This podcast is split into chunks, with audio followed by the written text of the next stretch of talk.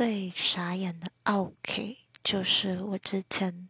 在饭店吧台工作的时候，出了一杯，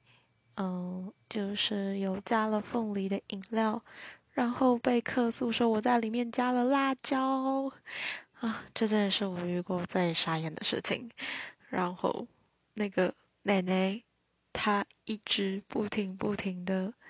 嗯，跟我们的主管抱怨，跟我们的同事抱怨，然后赖在餐厅里面不肯走，唉，所以我以后再也不出任何有添加凤梨的果汁了。